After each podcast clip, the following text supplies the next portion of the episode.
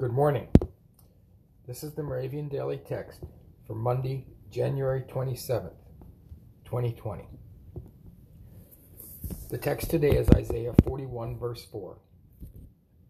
Who is calling forth the generations from the beginning?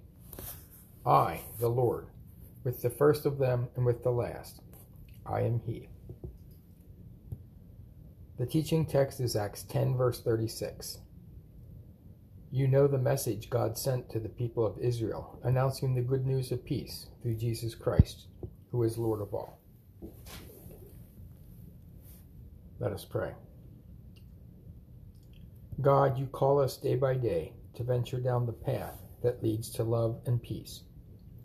Uphold us in your peace and fill us with your love.